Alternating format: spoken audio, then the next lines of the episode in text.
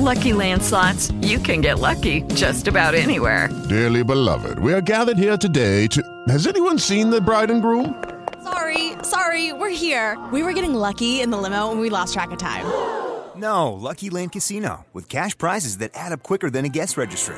In that case, I pronounce you lucky. Play for free at LuckyLandSlots.com. Daily bonuses are waiting. No purchase necessary. Void where prohibited by law. 18 plus. Terms and conditions apply. See website for details. It is Ryan here, and I have a question for you. What do you do when you win? Like, are you a fist pumper? A woohooer, a hand clapper, a high fiver. I kind of like the high five, but if you want to hone in on those winning moves, check out Chumba Casino. At ChumbaCasino.com, choose from hundreds of social casino style games for your chance to redeem serious cash prizes. There are new game releases weekly, plus free daily bonuses. So don't wait. Start having the most fun ever at ChumbaCasino.com. No purchase necessary. VGW. Void were prohibited by law. See terms and conditions. 18 plus.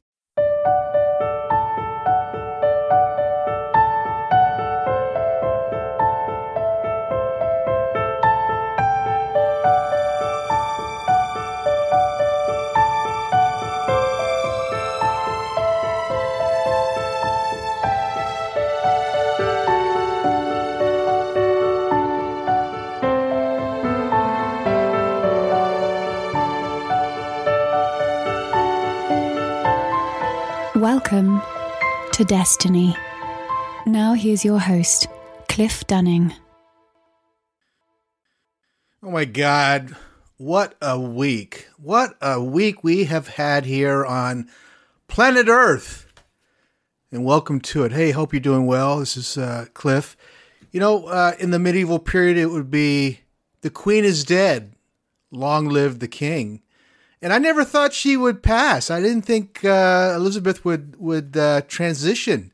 She just seemed like such a hearty gal that I mean, what is she? She passed at 96, and um, I don't know. I never thought much of the royals, but uh, it was something about her I was very compelled about, and her uh, personality, and her charm, and her her position as really one of the last of the modern royals uh, to be acknowledged around the world.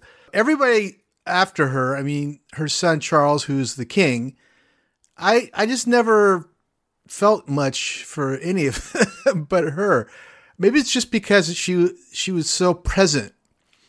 Uh, I'm not sure if it's her PR that made her present or just her her charisma, but she has passed now, and a whole uh, generation, uh, multiple generations of people will, you know, be thinking about her and uh, wondering what's going to happen to the monarchy in England. It's funny. I'm going to be in England uh, November from the 18th to the 26th, and I have not been to Buckingham Palace, and I think I'm going to m- make a a venture over there. Of course, you can't visit inside, but you can see the outside. Uh, I mean, I'm I'm in England to see a number of uh, exhibitions that are available. Meet with some friends. I'm going to be doing a small talk, a private talk. Unfortunately, I wish we could uh, expand it. I'm going to be there just a few days, so it's it's going to be in and out. I, many of you uh, have reached out and offered to meet with me and uh, go to a pub, have a beer, sit and talk. I really want to thank you. Uh, I, I just don't, unfortunately, have the time because everything's going to be one, two, three, one, two, three, one, two, three, in and out, in and out. I'll probably in the, be in the car most of the time uh, as I travel to Stonehenge, Ave, Avebury, and a few other suggested places. This is kind of a research tour uh, combined with some business, combined with a little bit of vacation, a little bit of uh, downtime that I can use. And I will definitely be reporting back to you uh, via Facebook, Instagram, or any other social media that I can get my hands on. There are a number of very, very uh, well known Egyptian artifacts that are currently on display in the British Museum. And the and the the Brits are getting a little bit of uh, of guff from the Egyptian government, most notably because of the different pieces that have been unveiled uh, apparently that they didn't know about. We're talking about the Egyptian uh, Antiquities Department. Most notably, the Rosetta Stone. Now, the Rosetta Stone has been in the uh, British Museum for, Jesus, over, I think it's been there since it was found a few hundred years ago. But, you know, when you go to France in the Louvre, they have entire uh, Egyptian temples, including the Hathor ceiling, the famous uh, astrological ceiling. How in the hell they got that uh, is anyone's guess. Uh, it's a multi ton piece of stone that was extracted. And this is a time during the time of Napoleon. Napoleon scientists, uh, I don't think they called them anthrop- anthropologists back then. Uh, their specialties weren't that fine. They extracted huge portions of that temple, Hathor Temple. The English have done the same thing. And you know what? Uh, the the Americans we have had the same issues. Now, if you go to the the Met, uh, the uh, Metropolitan Museum in New York, there's huge numbers of artifacts that probably should be returned. There's a complete temple that has been recreated that was brought over in the 1920s. There are fabulous sculptures of uh, Nefertiti, of uh, her consorts, her kids, that are just classics. And they've been, uh, the, the Egyptians have asked for those to be returned as well. So I don't know the politics behind it. I, I think it's a, a bit of a problem, but you know, uh, I don't know how it's resolved if there's money exchanged or to keep the goodwill in place that they return these artifacts.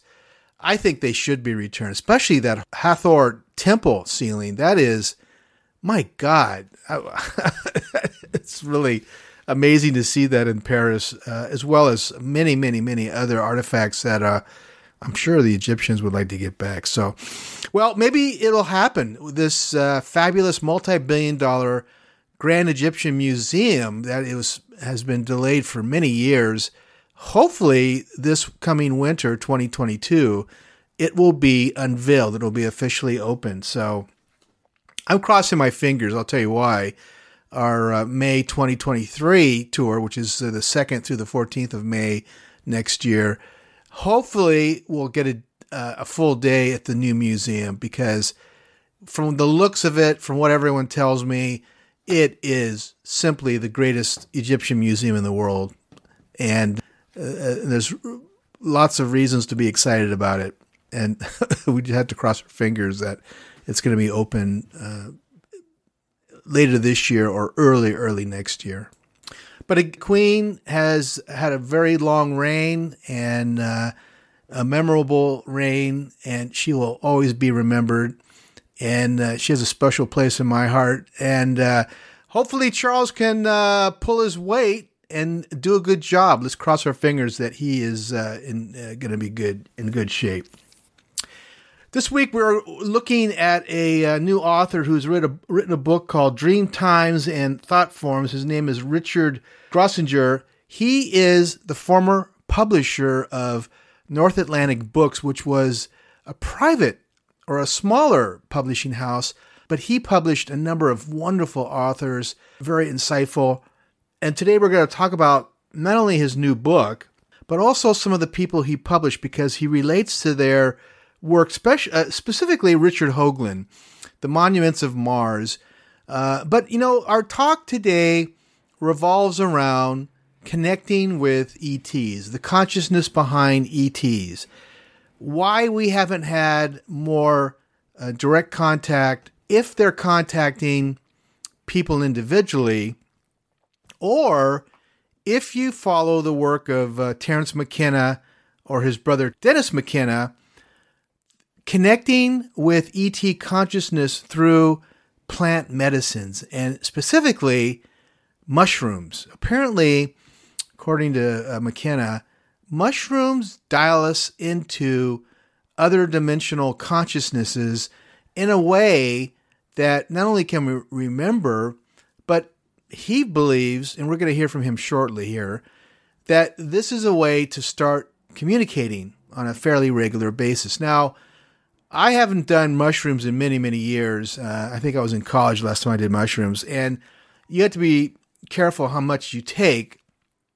But Uh, these plant medicines are really opening the door for a lot of exploration. Now, we've had Graham Hancock on the program talking about his journeys with ayahuasca, and he, as as well as many other people, believe that ayahuasca opens portals, opens dimensional travel, and allows other more higher levels, perhaps, of consciousness to pierce the veil of our reality and to connect with other people. I'm hoping that we have a, an author. Well, I should say this. We've already booked and confirmed Dr. Rick Strassman, who has written a new book on plant medicines and how to connect with other consciousness. That's that's going to be later in the year. Well, actually, the year's coming to a close. We're already in September, so this is going to happen. I'm guessing. I think it's going to be in 30 days. Uh, he has uh, gratefully agreed to come back and, and speak with me on this new book, and we're going to talk to him about the importance and possible ramifications of using plant medicines in a specific setting to reach out to connect with uh, other consciousnesses and I actually uh, perhaps have those consciousnesses identify themselves as coming from other planetary systems, uh, other dimensions, so forth and so on. So, this is a, a, a fascinating topic because this might be going on right now rather than expecting these uh, UFOs or UAPs to land and people and the beings to come out, shake our hand and go, "Hey, we're here. Welcome to the Federation of Planets. Uh, welcome to planet systems, whatever."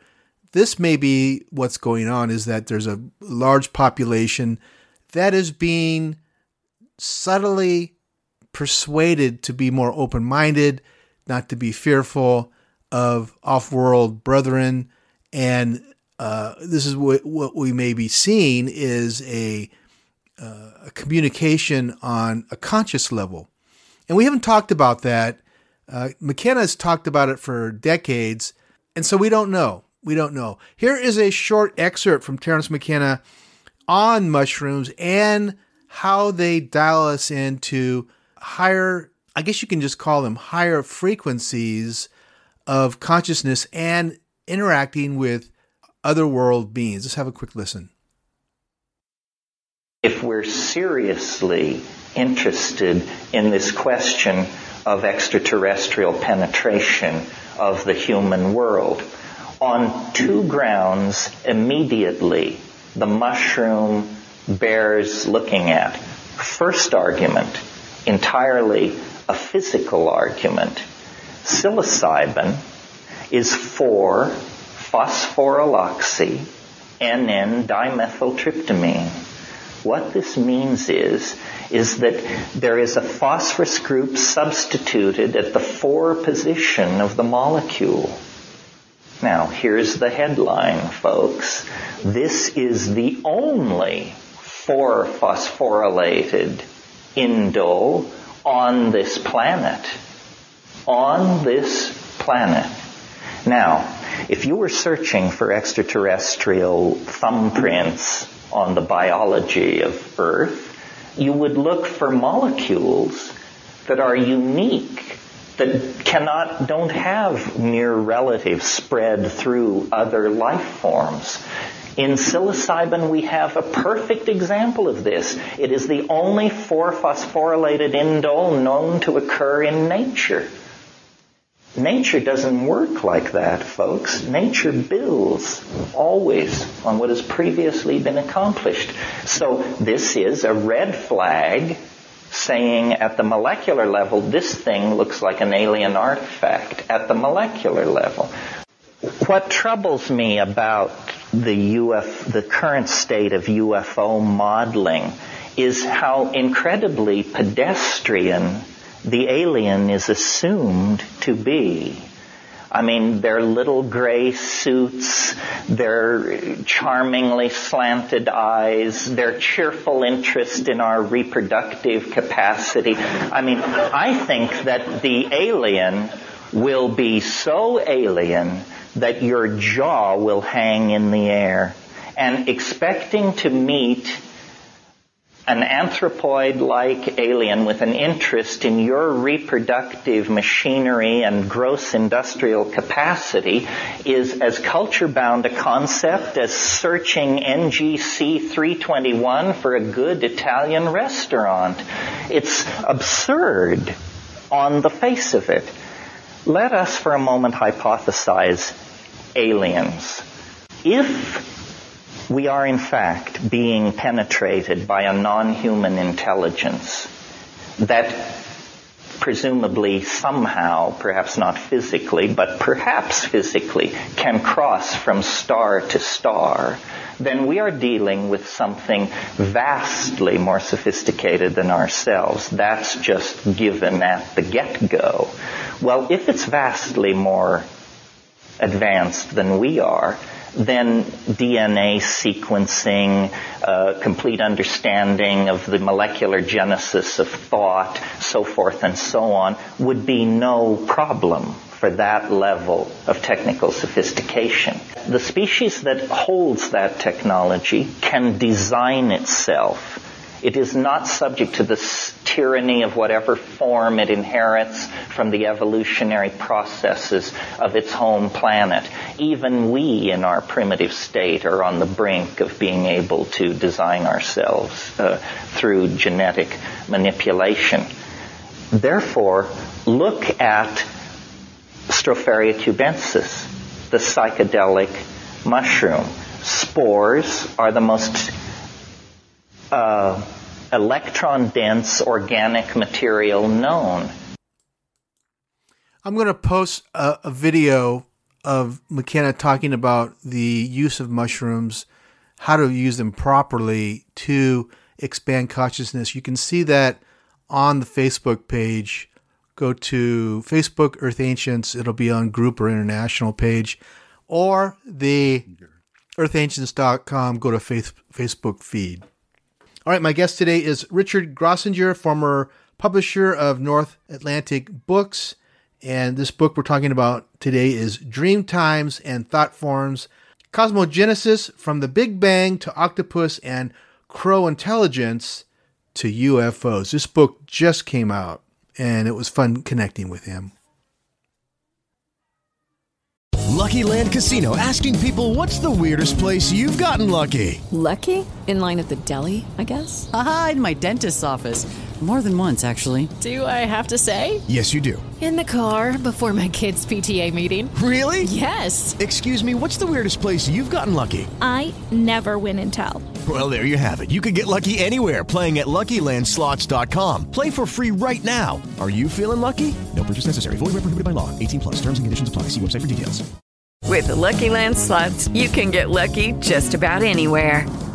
This is your captain speaking. Uh, we've got clear runway and the weather's fine, but we're just going to circle up here a while and uh, get lucky. No, no, nothing like that. It's just these cash prizes add up quick. So I suggest you sit back, keep your tray table upright, and start getting lucky. Play for free at LuckyLandSlots.com. Are you feeling lucky? No purchase necessary. Void where prohibited by law. 18 plus terms and conditions apply. See website for details. With Lucky Land slots, you can get lucky just about anywhere. Dearly beloved, we are gathered here today to. Has anyone seen the bride and groom? Sorry, sorry, we're here. We were getting lucky in the limo and we lost track of time. No, Lucky Land Casino, with cash prizes that add up quicker than a guest registry. In that case, I pronounce you lucky. Play for free at LuckyLandSlots.com. Daily bonuses are waiting. No purchase necessary. Void where prohibited by law. 18 plus. Terms and conditions apply. See website for details.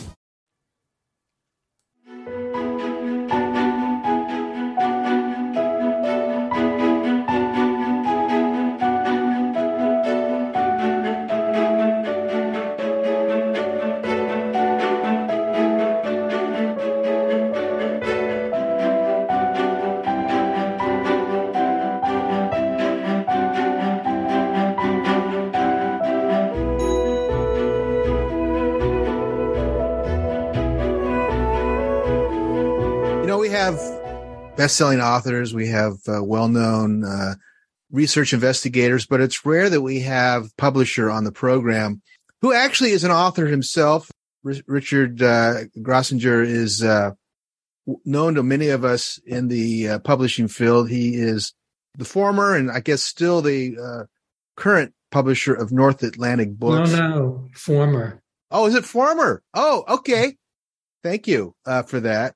And and I want to talk a little bit in the beginning of this program about a couple of books that he published uh, and the uh, very unusual uh, people that are behind these books. So, uh, but I, we're we're here today talking to Richard about a book he has just released called "Dream Times and Thought Forms: Cosmogenesis from the Big Bang to Octopus and Crow Intelligence to UFOs."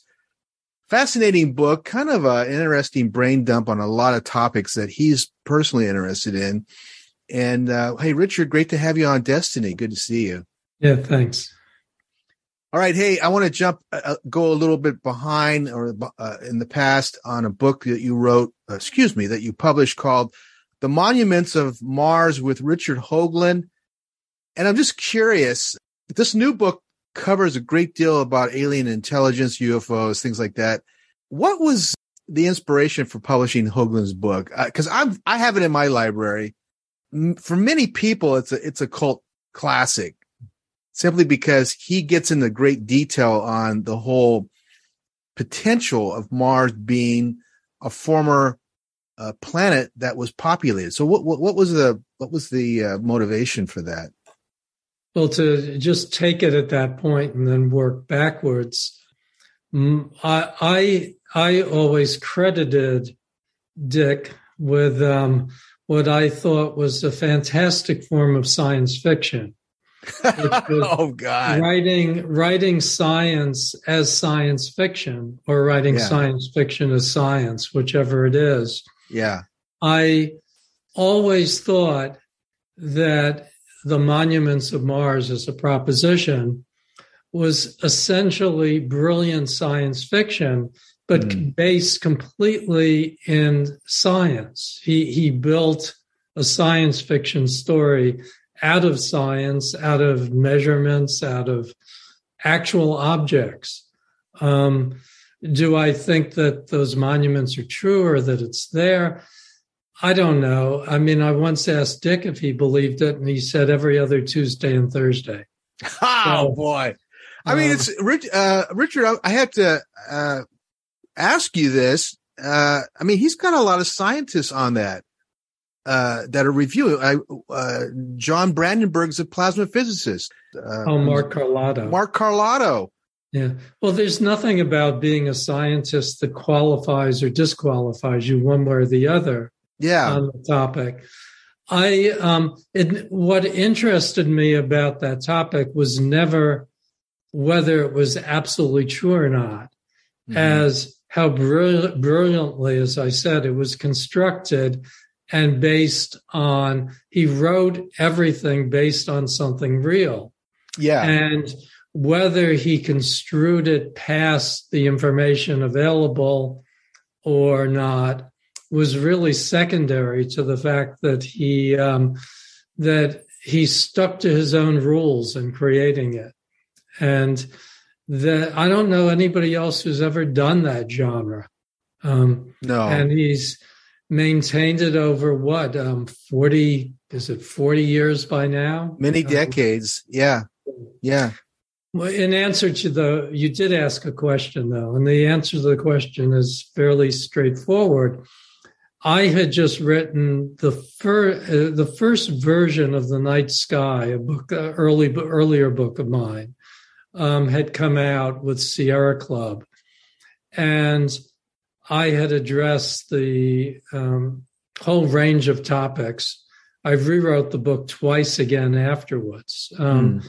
but at that point, a lot of topics were opened up, and they included speculation about Mars. And then I, I read an article about Dick in the San Francisco Chronicle, in the Sunday Chronicle, and I got a hold of him. I guess I tracked down his address. He lived only a few blocks from me then. I lived in Berkeley. He lived in Oakland at that time. And I called him up and he said, drop by. I dropped by. And it turned out that he had written this book, The Monuments of Mars. That I I think it was contracted by Prentice Hall, and then Prentice Hall was bought by Simon and Schuster. I can't remember the details, but with the purchase, the book was dropped. Oh, for the oh, amazing really? reason that his new editor thought that astronauts had already been to Mars, and that if there had been a face there, they would have seen it. And whether that's true or not, that's what he reported. And I thought, well, this is a fantastic book. I should publish it. And I think probably I shouldn't be gossipy enough to go into all the details that led to kind of recreating, editing, and publishing it. Um, but that's what happened over the next year or two. And um, and I was completely unprepared for the um, really across the board strong response to it. I mean, the whole Cydonia region is still a huge question for a lot of people. And I'm curious as a publisher, you you thought it was unique, obviously, to publish it in the late 19, I think it was published in 1995 it came out. No, no, originally I think it was in 86. Oh, 86. So so it, you, there were uh, other editions, I guess. Uh, Yeah, second, third printing. Yeah, yeah, yeah. Yeah. So when and when it first came out, how well was it received? Was it like a It, it it hit the ground running. pretty well, didn't it? Yeah. It changed the nature of our publishing. We had to hire an outside firm to cover all the phone calls. Every time Wow. you went on the air, uh, I, it's a little hard to remember. The eras have turned over so quickly. Um, but in that in that era, you you'd sign up. You could get this package. I remember you paid this money, and depending on how much you paid, you got ten shows in various markets. And we never had the kind of money. I mean, it was like fifty thousand dollars to get Los Angeles, New York, or whatever. But we'd pay this much smaller sum, and we'd get Utica and Oklahoma City, and um, These are all the contacts in these areas that. well, uh, just radio stations. oh, I hear you. Free Oh, radio, podcasts. radio. So you get Okay. these radio stations, right. and then Dick would go on, and it never failed that the phones would light up. But we had like one phone in, in, in Berkeley, so we hired this firm. Yeah. that took the phone calls and filled the orders and stuff.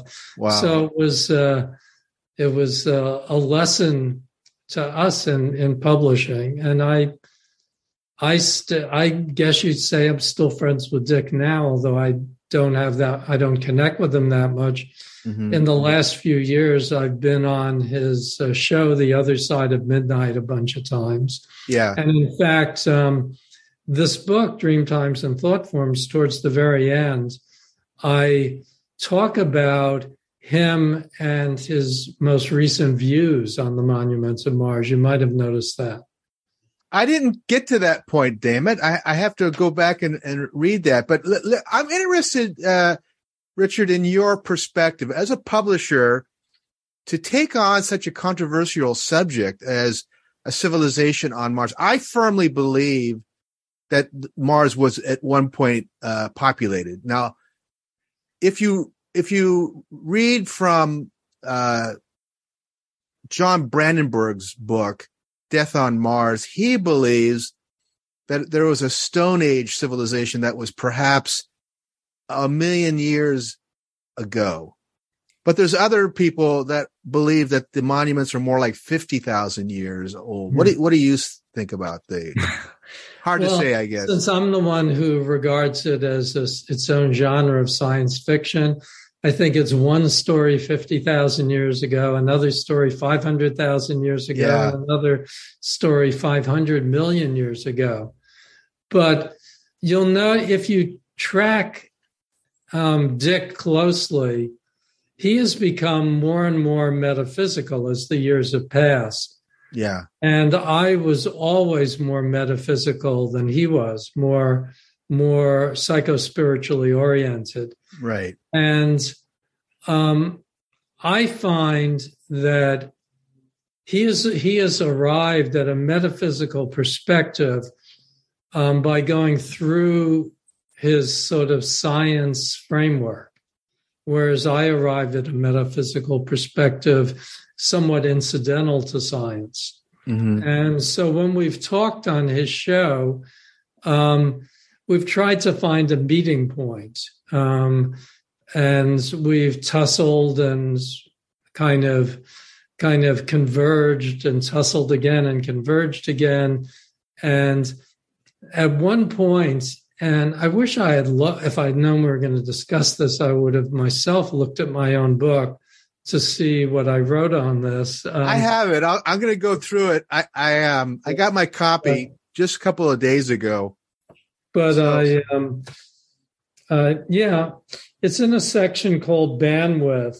Okay. Um, and uh, he in this course of our discussion he said such interesting things that I asked his permission to just transcribe them off the uh, off the uh, um, the um, show. Right. And I put it uh, I put it in the book. Mm. Um, and I again I'm out of data. It's it's amazing how your own writing will become the writing of someone else quickly. And you have to say, "Oh, okay, I'll I'll read that." in the in the previous podcast that I did, I've done two previously on this book, mm-hmm. and I both I and the interviewer were struck by the fact that this book is like a spell. It's a little hard to get into, but when you enter it, everything occurs within that spell, whether it's crows and octopuses or UFOs or my own stories. You touch on a lot of very, very interesting things. Uh, let me so, just ask you. Go yeah, ahead, finish your thought. No, well, okay. What was my thought? So, um, within this spell, um, I I had the interview with Hoagland, and I felt that, um, well, I can't speak for for me. I pushed him to something I had almost been waiting for thirty five years for him to say, which was to take the whole argument about monuments of Mars a step deeper. And um, and let's see. Um, I don't know if you know any of this. Uh, do you want me? Well, go ahead. You ask what you want, and then if, if, if you're going to read, if you're going to read a quote from your book on Hoagland, go ahead. Because um, I want to hear about it. Because he is a fascinating figure. Yeah. Yeah, and we also don't want to get landlocked on Hoagland. No, no, um, no, no. Let's see. Rich, uh, well, I wrote Richard had extended his domain to allow messages from folks who had crossed from this incarnation to an afterworld. Hmm. His late in life partner, homeopathic doctor Robin Falkov, had died prematurely two and a half years earlier. Hmm. And since then, Mice in his house had been setting scraps of paper dust and other debris in configurations representing Cydonia and other aspects of his Martian and hyperdimensional modeling. After reminding me that his extraterrestrial pyramids mirrored and reverse mirrored actual Egyptian pyramids, Hope, Richard concluded uh, the mirroring records by whatever civilization was on Mars at the time, a mm-hmm. transition between a state of existence where we were in another dimension and then flipped.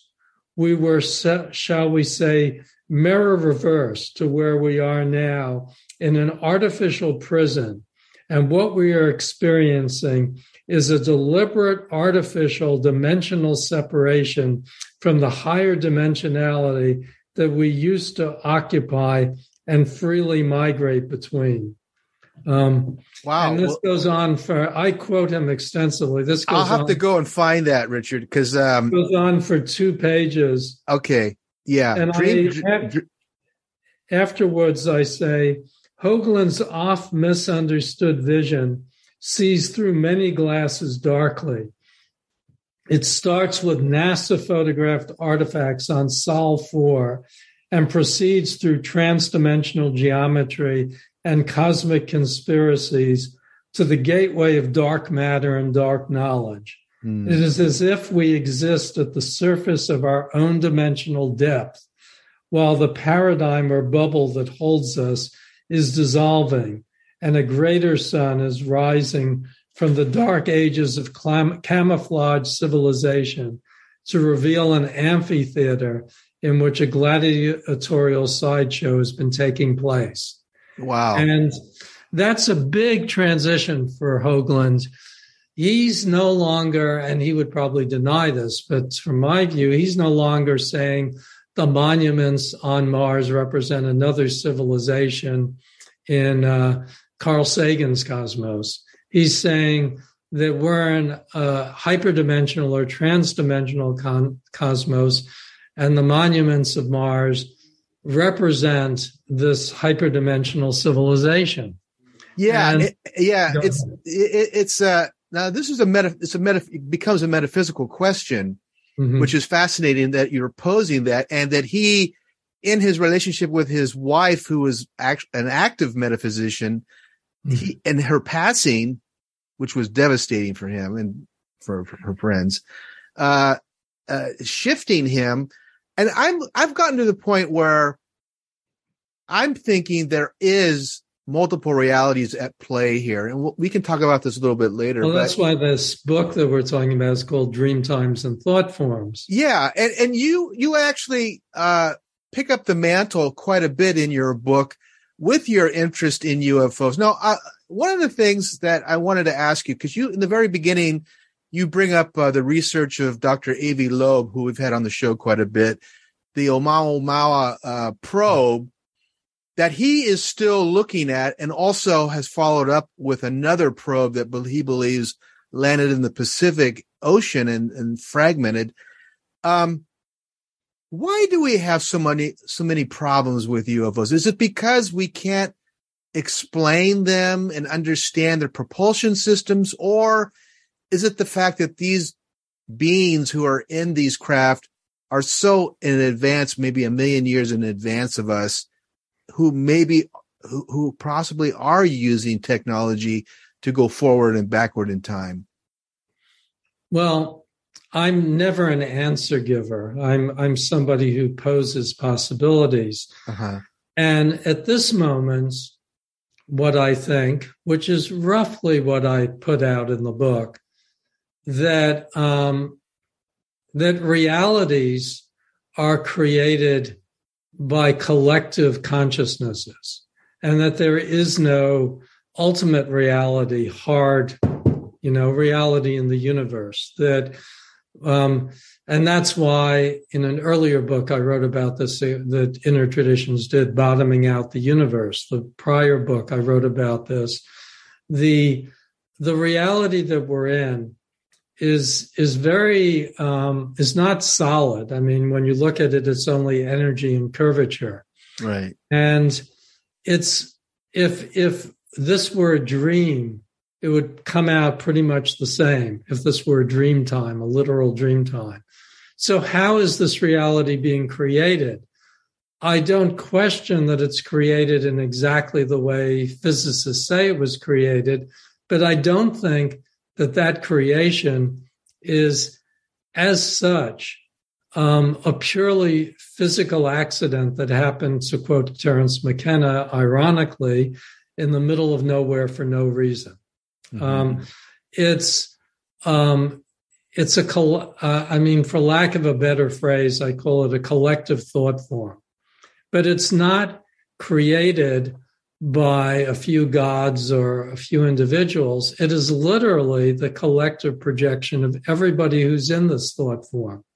And that makes it very stable. And it's hard for any given individual to change it.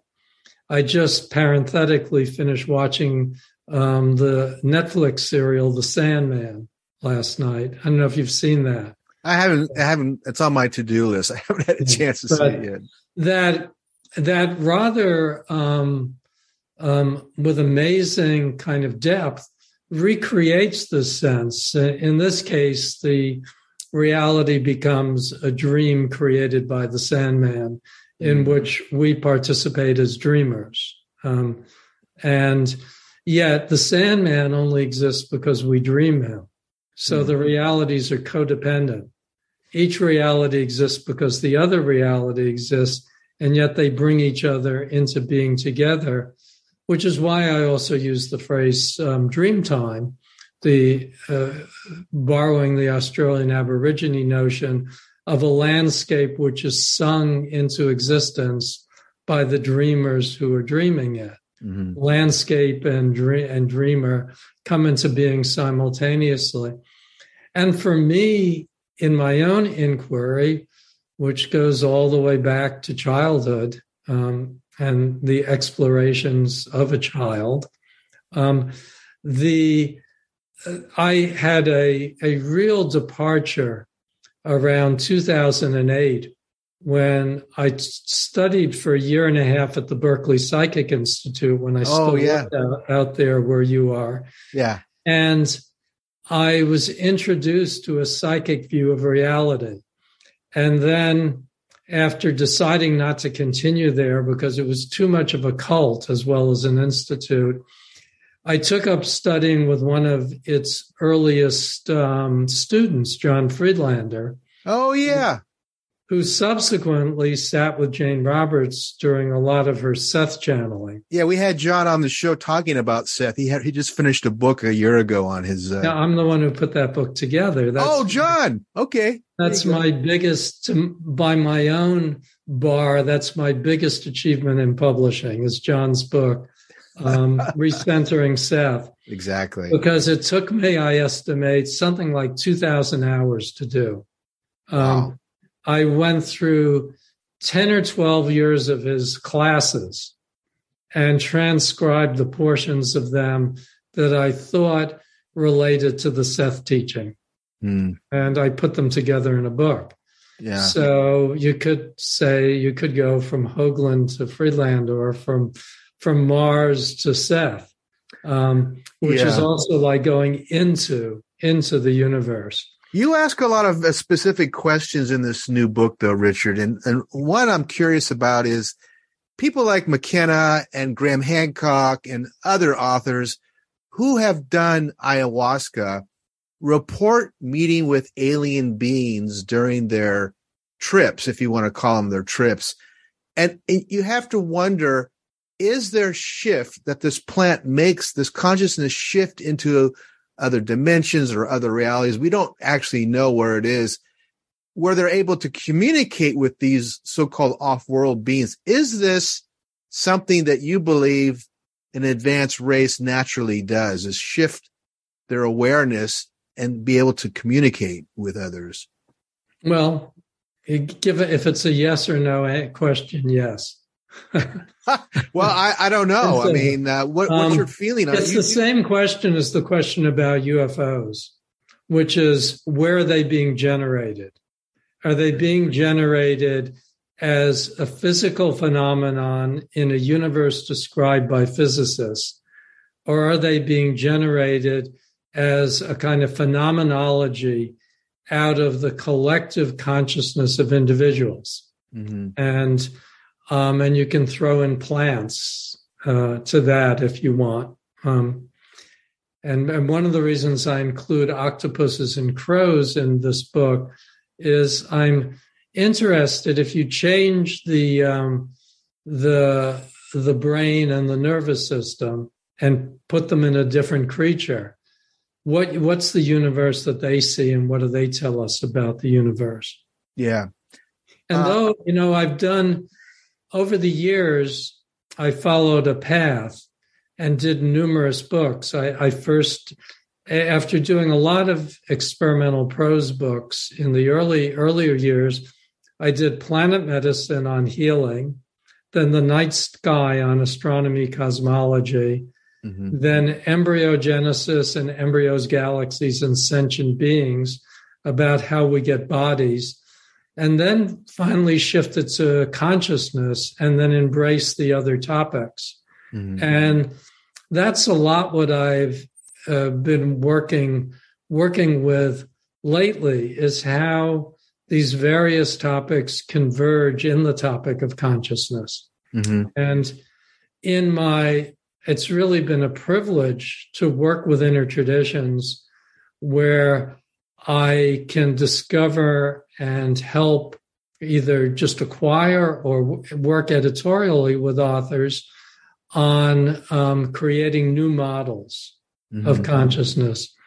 And getting into this particular topic, the way I see it at this moment, I've been working with um, a new author, a young woman, interestingly born in Kiev in Ukraine, um, who um, who worked, a woman named uh, Ru Rebennikova, who worked um, originally, she was trained in science and worked in pharmaceuticals for seven years.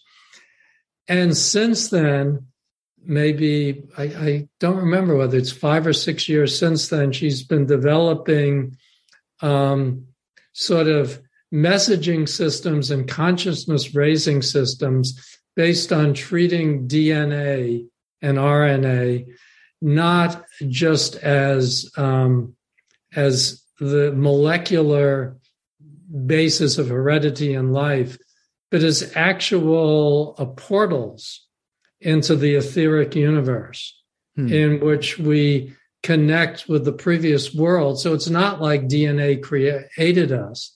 It's like it passed our etheric selves through the portal into this world. So is she working with uh, meditative practices that connect with like the Akashic records or, or what?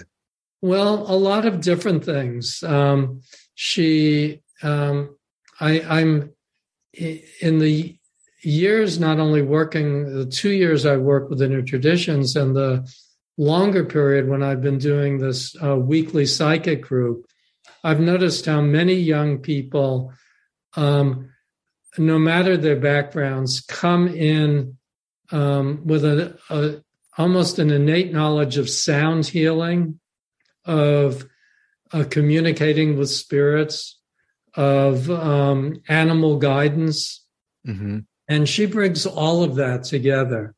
Wow. And and in the way that Hoagland and John Friedlander have been editorial projects of mine, she's an editorial project of mine at the moment.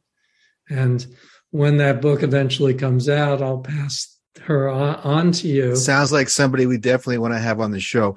Let's talk about this uh, this book. You did reference um, octopus and crows. Uh, uh, you highlight the intelligent of uh, of the species of of octopus. What and, and, this has been coming up a lot lately. Some people are saying that the octopus is a is an alien on Earth. Why why would they speculate that? And what is your personal interest in them? Well, it's a good segue from the DNA topic because um, it took me a long time to understand what was obvious, which is that octopuses are invertebrates. And we don't generally think of consciousness evolving in invertebrates, or if we do, we think of the hive consciousness of bees or ants. But Octopuses are independently thinking invertebrates who are related to oysters. We may be related to monkeys, they're related to oysters. And yeah. there's been speculation by people who understand genetics better than I do that um, that amino acids traveling through the universe, or perhaps you know, like these objects we discussed, earlier could have dropped some DNA, some uh, some um, alleles, chains into the ocean, and those combined with an oyster, yeah, and it com- uh, got much in the way that the microbiome provides uh, DNA to us, which is another topic in that book, right. out of COVID, um, and um, and that that the oyster may have evolved terrestrially. The octopus may have evolved terrestrially, but it got it got some outside intelligence. And again, this is, I guess you could call it science speculation, like the monuments on Mars. Hmm. It's not science fiction; it's speculation based on science. We're going to take a short commercial break and we will be right back with today's author, Richard Grossinger.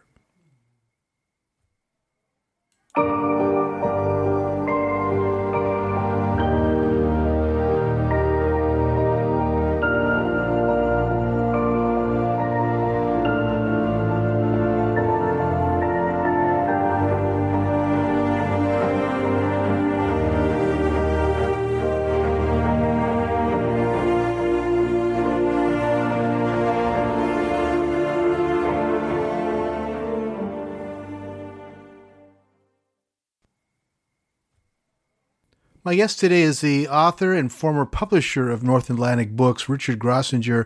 His new book, Dream Times and Thought Forms, covers a great deal of information on reaching out to other levels of consciousness, be it earthbound or extraterrestrial.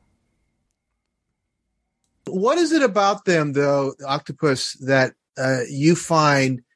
Uh, I mean, I, I haven't studied them. I've read very little on how they're understanding their their intelligence. Uh, but I don't get where I mean they're unusual creatures, obviously, but I don't get where they are out of uh, uh, their uh, ability to communicate. Their intelligence level is anything special. What makes them so special? Well, they solve problems that really. Uh, I mean, they can be locked in cages and they figure out how to get out of them. In fact, if I remember right, there's experiments in which they put food, I forget what particular clams or whatever, in these cages, and they're supposed to go in and get trapped. Oh. And they oh. happily go in and sit and eat the food, knowing that they can leave at any time. and um, perhaps most fascinating it's not intelligence in a cerebral sense, but then again, they have eight brains um, the um, that are operating somewhat independently. As as one friend said, they're great multitaskers. Um, they um, they have all these um, um, essentially. What do you call them? They they have. I, I can't remember the language which I knew when I wrote the book they have layers of skin that change shape and color such that they can mimic pr- pretty much anything. So they yeah, you mentioned you did you mentioned that in the book. They're the camouflage ability yeah. to blend in. A, and if you give them the ocean floor, they'll camouflage with whatever is there. Yeah. Um, a great variety of things. They'll camouflage as a fish. They'll camouflage as like a plant or just a rock. Mm-hmm. And if in an experiment a scientist comes in and puts a Picasso painting, a represent a replica of a Picasso painting underneath, they'll turn into the painting more or less as best they can. Wow. So that's that's quite interesting. Hmm. As as a capacity of a living system. Is it because they're so radically different than any other animal or uh, species that we know about that people are like, well, they're not originally from Earth. They're part of a, as you suggest, part of a panspermia. Mm-hmm. Uh, uh, you know, I guess. I mean, they could also be special and from Earth. So, oh, yeah. I mean, we're from Earth, or maybe we're not. Weird. Um, I'm really fascinated in your uh, work in you actually um, have a redefinition. Now you you uh, uh, reference uh, Allen Hynek, J. Allen Hynek, his three categories for UFO uh, encounters, uh, and he he gets into the the unusual technology. Number one, number two, the landing fields, and then number three, the close encounters of the third of the thir- uh, third kind, which Spielberg went on to make into a, a quite a, a, important movie, I think, that influenced everybody I can think of. But you recategorize uh, UFOs. Talk a little bit about these. Uh, uh, I think uh, the first one is that that they should be thought of as interstellar vehicles. Uh, but but I'm curious about your redefinition of of well, viewing them? I make a really long list of possibilities. Yeah. Once you expand the universe to include consciousness, and um, the the um, it's occurring to me what's crossing my mind as I watched um, that Netflix uh, Skinwalker Ranch. Um, oh yeah, I saw that too. Uh, as you watch people try and interact with those, and I, I won't get it there. That would be a rabbit hole to get into of its own. But um, I I think I think that all of the inquiries into UFOs have run into the same problem that that any definition they don't yield to any definition and you can't turn them into hallucinations because they register on radar and leave debris. Um, and yet you can't pin them down because they never um, they never present themselves for scientific examination in any explicit sense. And you so you end up with this fundamental problem in definition of of what they are. And my own my own sense that i come they come down to is that they are like the ultimate borderline phenomenon between this reality and another reality or perhaps between um, the between thought forms um, as as thought and thought forms as form. And as and and i and because i'm working as here as an ed- editor with um with keith thompson who wrote alien angels and aliens a number of years ago. Mm-hmm. and he's kind of like the front man on this. He's ahead sort of researching all of it and he keeps telling me there's no way there's no way to pin down the phenomenon no matter what people tell you um, it can't be pinned down to anything. Well in truth nothing that we experience can be pinned down.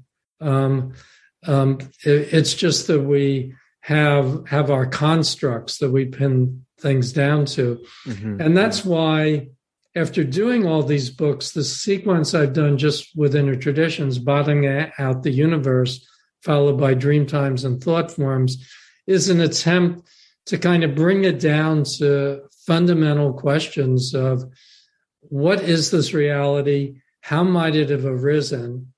And um, in this book, Dream Times and Thought Forms, one of the most meaningful parts to me comes out of my dialogue with a friend and also a publisher, Matt McKay of uh, New Harbinger, Mm-hmm. who um, raised the issue of the the Buddhist view of non-duality, whereby this reality is seen as particularly illusional, and um, and it's a reality to get out of which, as you might know from talking to John Friedlander, is distinctly opposite of what Seth said. Yeah. Um, which is that this reality is meant to be inhabited.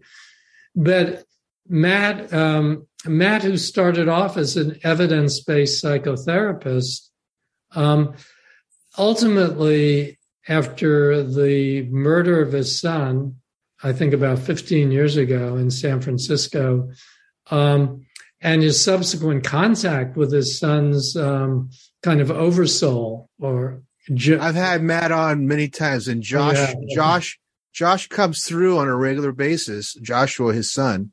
Um, uh, what's his son's name? I thought it was Jordan. Jordan. Jordan. Thank you, Jordan. Yeah. Yeah. What's the book I- titled? Uh, something. His Jordan. original New World Library book was Seeking Jordan. Seeking Jordan. Yeah. And then I've done two books with him with Inner Traditions The Luminous Landscape of the Afterlife Right. and um, and I, I and um, Love in a Time of Impermanence. I mean, you know, and he's and he's just doing a new Jordan book right now. I mean, Jordan's saying that Earth is uh, is like many other uh, wisdom seekers and wisdom traditionalists. That Earth is a college of some kind. It's a place where you kind of play out the script that you come into physicality with. Yeah, the that um, that you come here, like John Friedlander says. Well, why do angels want to come here when it's so much more fun being an angel? It's because there's not enough resistance, and boy, is there ever a lot of resistance here. Mm. Um, this is this is a place where it's very very hard to make progress and everything you do has an impact and generates karma. So you're always working with that. And if you've been an angel long enough, and you can just take this as a parable if you want, um, if you've been an angel long enough, you actually need resistance in order to progress. And this is the place where this is a place for progressing, um, for encountering resistance, for learning the consequences of your actions and seeing what they lead to, and for having uh, for having results that you that are not your choice, and yet having to deal with them. Yeah, that's a good point. Having results that are not your choice, and that's one of the things that Seth brings up quite a bit is that you create your reality, and that's very challenging for people that are it's subtle with, because you create it, but you don't control it. Which is a real problem real, right there. Yeah. yeah. You you are always creating a reality, but your attempt to control it um, gets you in big trouble. Uh, in fact, that's where the lessons often come from. Mm-hmm. Is you try to control the reality and you run into your limitations and the limitations of the system and the limitations of your own development. Uh, on the topic of UFOs and the alien uh, uh, uh, occupants, why would the U.S. Space Command? This is a good question for you. Rebrand UFOs to UAPs, unidentified aerial phenomenon. it's almost like it's almost like they're afraid to define the beings who are controlling these craft. It's like they don't want to. More that they want to restart the dialogue under a new name. Um, I don't know if they're afraid. Um, uh, uh, some might be, others not. Uh, you get all different attitudes depending on all different levels of developments. And I try and track that in that chapter. Um, I I think it's more that we are not approaching it by the right system. Um, I um, I in in bottoming out the universe, I write at some length about a conference I participated in in 2019 at MIT, which surprised me that um, the conference was about interstellar travel and given that it was at MIT, it was during January, so it was a month when they had special programs. And the idea of this program was to pin down how um, spaceships traveled in order, because basically, given the size of the universe, nothing could get here in enough time for a life, life form to survive. Um, so if UFOs are coming from other solar systems, there's got to be a trick we don't know about. Right. There's got to be another propulsion system. So most of the conference, which ran for a month, was about propulsion systems and complex quantum physical systems and things that I briefly studied uh, and learned about and could dialogue on but have since forgotten. uh, but my point was what I brought to that conference was the notion that it's where and who we are that determines how far we can go and whether we can travel. And that we may be bound as much by our belief system and by our morality as we are by physical constraints, and that um, beings who arrive in forms that appear that are UFOs that that look to us like that um, are not bound by the same belief systems or phenomenologies. So they're driven not by fancier engines.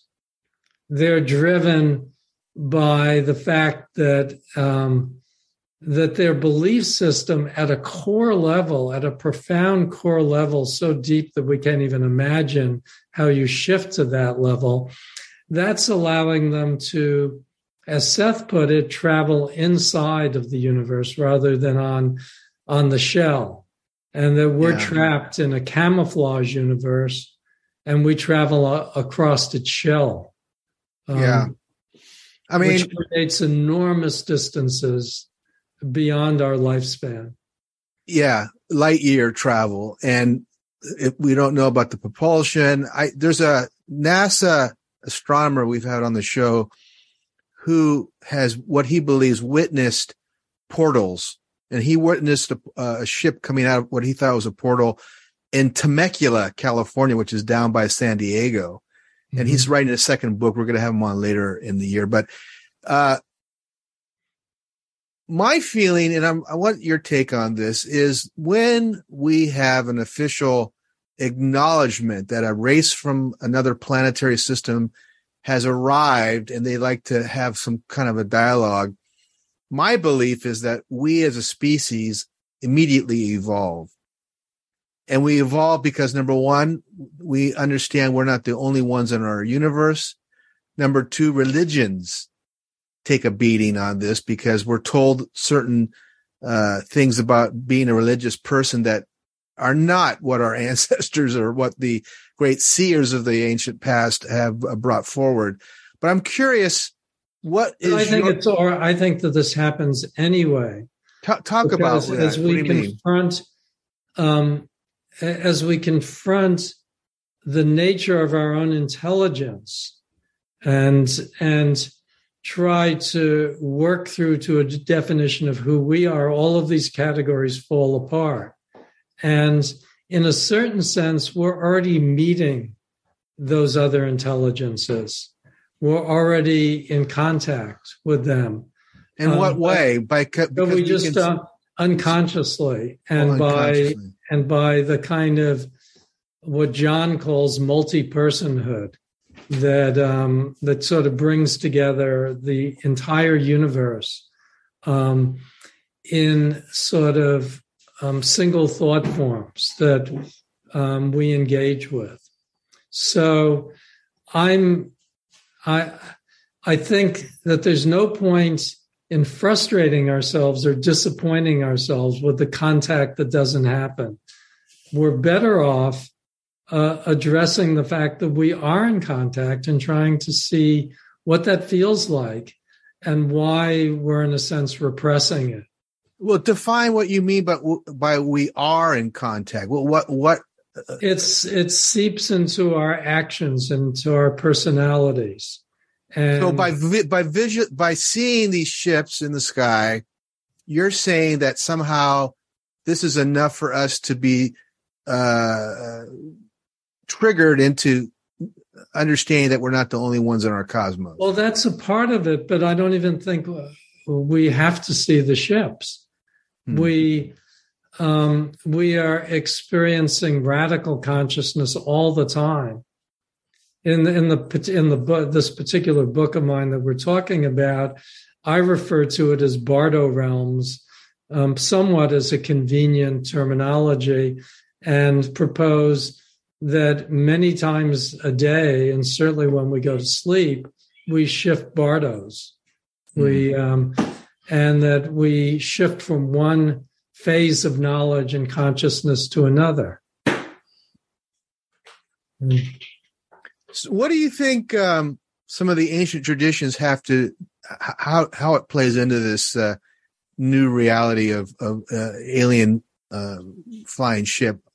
where does meditation and uh, contemplation and some of these ancient uh, techniques that are coming back into play uh, how, how, do they play into the, into the whole UFOs thing?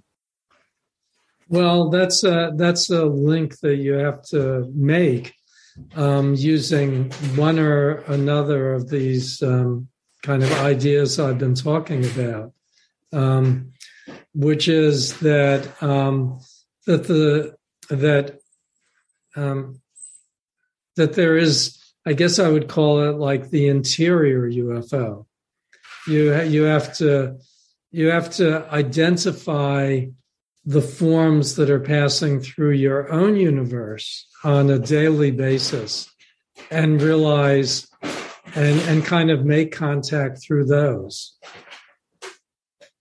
It's interesting. Uh, one of the things i find curious and and uh, i'm curious about also your take on it is you can't use this you you alluded to this earlier you can't use the scientific method that our scientific paradigm is built on to analyze UFOs because not only are they we, we dealing with exotic propulsion systems, we may be dealing with beings that are so far in advance of, of us, they can automatically create their reality. They can automatically Right. They may not be propulsion systems at all. Yeah. They, they might be using thought form to, to move between dimensions that we're not familiar with. But how do we, how do we approach that? As, as a you know a three dimensional being? Um, the way we do anything else, um, we um, we dead reckon it from where we are.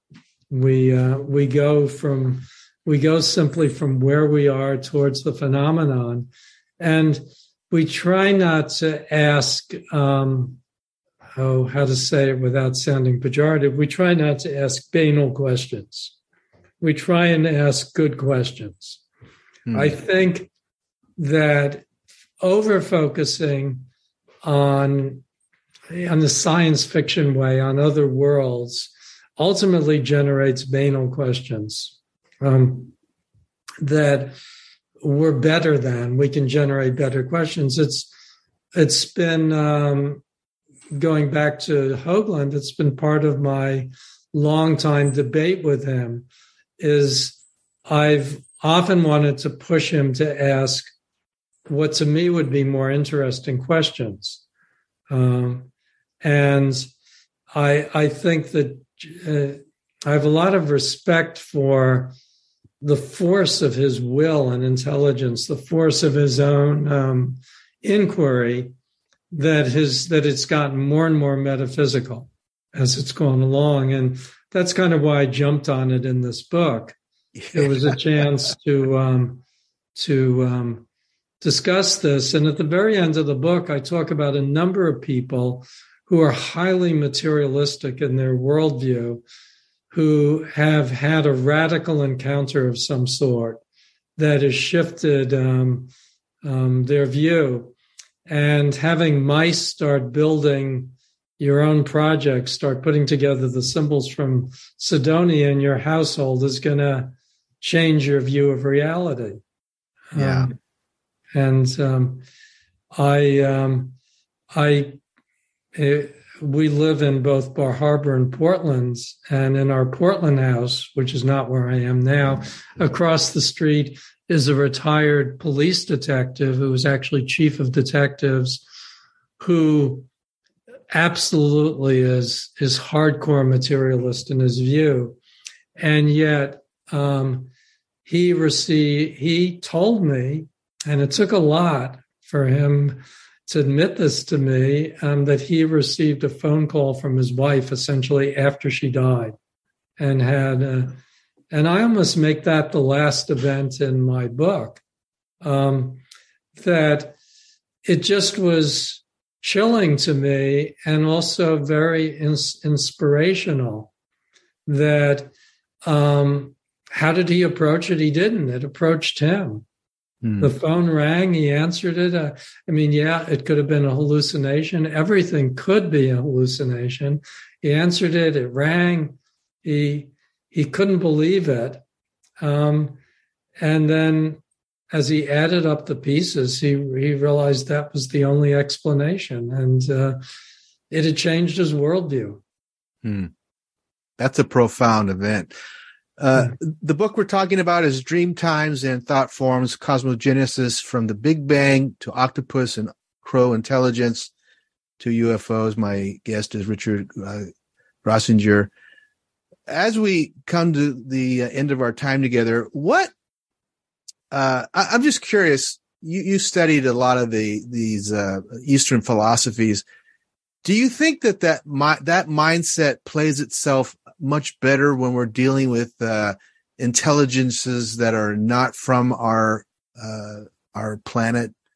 Do you think that it's a better way to go and more more uh, malleable than trying to work with education systems that are in many ways outdated? And I'm well, talking so about that's a yes and a no.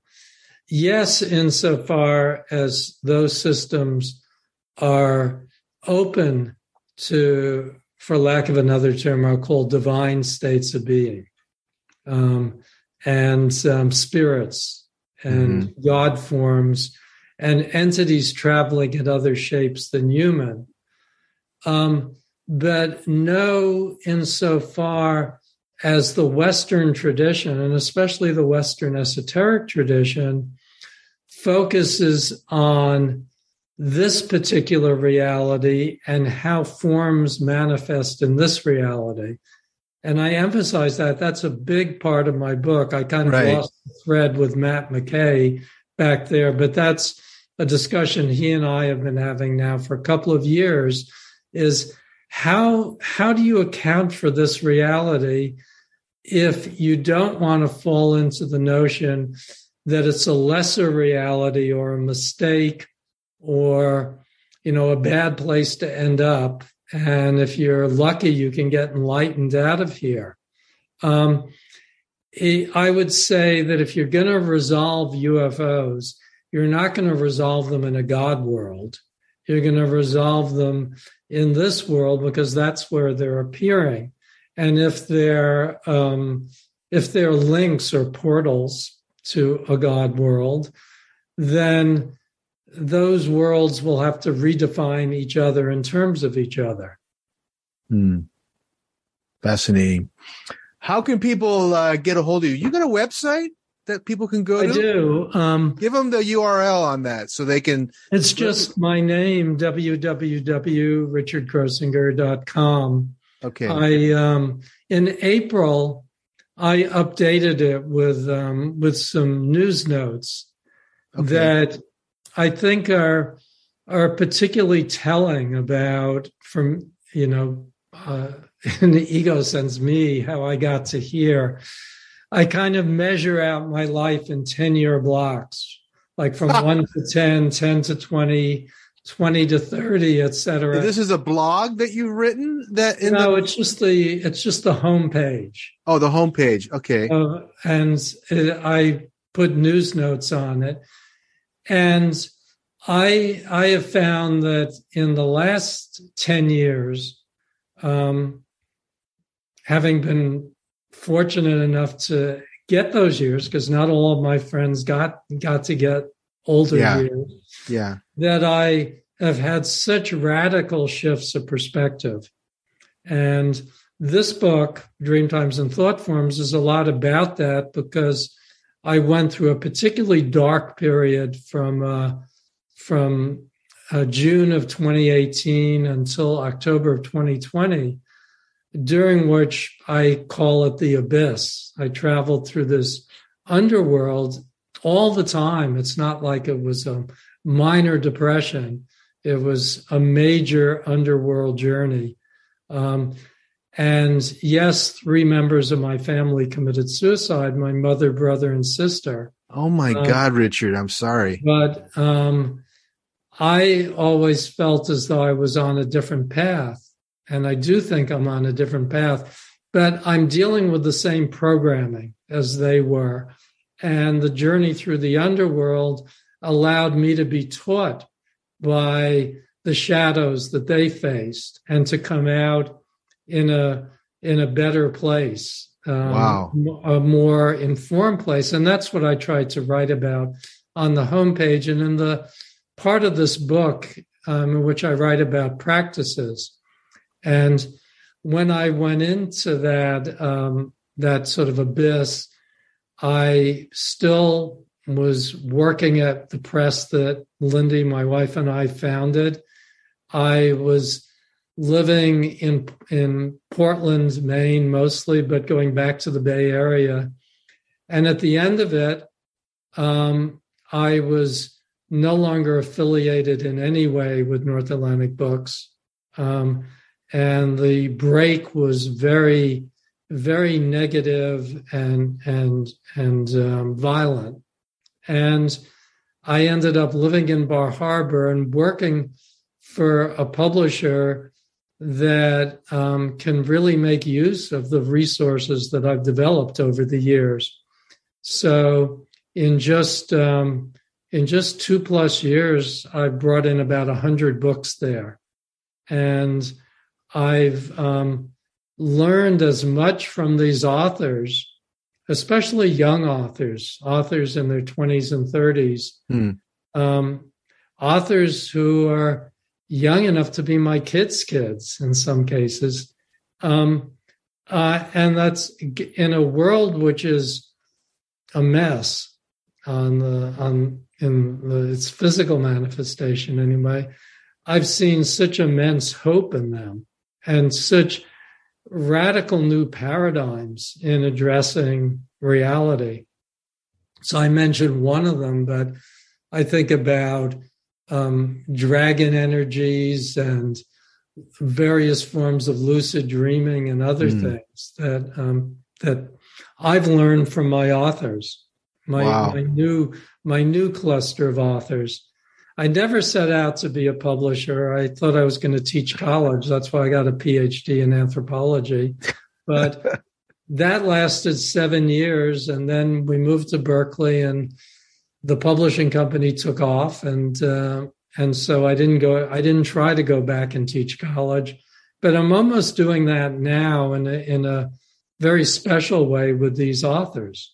I think it's great that you uh, can uh, find uh, and track down and and uh, nurture new writers because there's a this is a whole different genre this field that that you represent and a lot of the big guys like Simon and Schuster whoever's left out there they just won't touch it and, and it's unfortunate because Well, they would if they thought it would make money. well that's the bottom line for them They don't. know That- they don't the- know which of it will make money and which of it won't. yeah It's what Ehud, the publisher of Inner Traditions, calls the knitting. He says we want to stay within the knitting. yeah And my job has been to try and convince him to stretch the knitting a little bit in different directions because I'm more um, I'm more literarily oriented than he than they are. Well, I I'm have to just say this that they published my first book on cannabis Uh-huh. and I think that they their work on plant medicines is excellent. They have a whole I think they're the biggest publisher of plant medicine uh, Yeah. ti- titles. They're the, really the biggest publisher of esoteric books. I, Yeah. I didn't know what the count was. Ehud said they had just hit 2,000 books. It must be up in that high range uh, of uh, of publishing. So, Richard, a pleasure as always, and we'll Thank have to have you back. And uh, thank you for your time. Thank you. Thanks so much. I want to mention that in that interview, there is a few books that you should consider. One is Richard Hoagland's The Monuments of Mars. It's very well uh, researched and includes a lot of very, very good data. Although it's about 25 years old, there's a, a good deal of photography taken uh, by the orbiting satellites of Mars that should be in people's collections in your in your resource area. So, you, I mean, you can get a, a used copy of the book now for you know maybe six, five, seven bucks U.S. Or you can get a new one. That book's available on Amazon. Just a fascinating uh, look at Mars, and one of the great books that triggered my interest in the possibilities of a civilization, a long dead civilization, uh, populating the planet. So that's the first one, and then the uh, other book I was thinking about that we were talking on Terence McKenna and Dennis McKenna, which is the Invisible Landscape uh, that um, Richard was referring to, and that book talks about the mushrooms, the psilocybin, the connection uh, to uh, other consciousnesses through that plant medicine, how to use them. I think there's even a section on how to grow them, which is uh, some people are doing. So those are a, a couple of good references from that interview. I was thinking the other day it would probably be smart if I had a list of books. I for many for a few years I was posting books of note that you could collect and add to your um, uh, your library.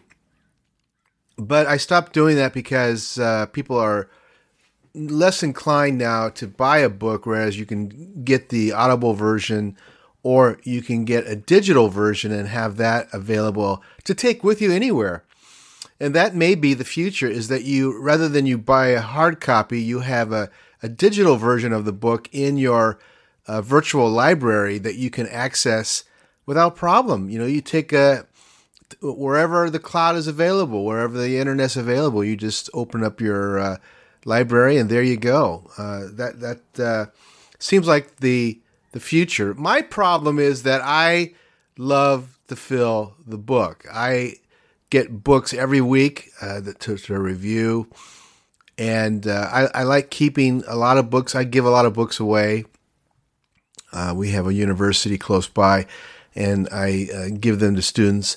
But you know uh, that may be a thing of the past. Collecting hard copies. You know, I gotta if I gotta go anywhere, if I move, I gotta drag all my books with me. So the digital version uh, is uh, is the future. So I need to I need to be grinding down. So I need to I need to be considering that rather than the hard copy. So anyhow, that's something to think about.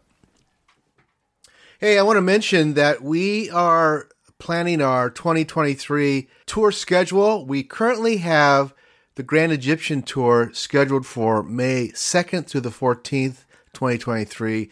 That is uh, not to be missed. It's deeply, deeply discounted. You can see the entire itinerary at earthancients.com forward slash tours. We're giving away uh, an additional discount if you want to register. Use the code GOE200 and you'll get an additional few hundred dollars off the registration fee. And every little bit helps. Uh, but we're, I mean, we have made this tour probably around 40% uh, less than what most of these tours are. Several thousands of dollars, uh, but our tour is very, very reasonable. Uh, again, this is not to be missed. Uh, it is the Grand Egyptian Tour. EarthAncients.com forward slash tours. We just got the uh, uh, itinerary from Dr. Edwin Barnhart for our Mexico tour. Looks very good. This is more of a short one, two, three tour, seven days we get in. We're going to see some amazing uh, sites. You can also see the itinerary for that on earthancients.com forward slash tours. Both of those tours are solid. We may have a third tour in 2023, uh, which will be Turkey. There's some problems in Turkey right now that we're trying to look through and, and make sure it's it's a viable place to visit. And we'll be announcing that probably before the end of the year. So, anyhow, we do great tours. It is a lot of fun. They're very reasonably reasonably priced. And again, you can see the itinerary on the website, earthancients.com forward slash tours. Come out and join us. All right, that's it for today. I want to thank my guest today, Richard Grossinger, talking about on his book Dream Times and Thought Forms. As always, our team of Ruth Thomas, Mark Foster, and everyone who makes the engine go. Thank you, thank you, thank you. I appreciate your help. All right, take care, be well, and we will talk to you next time.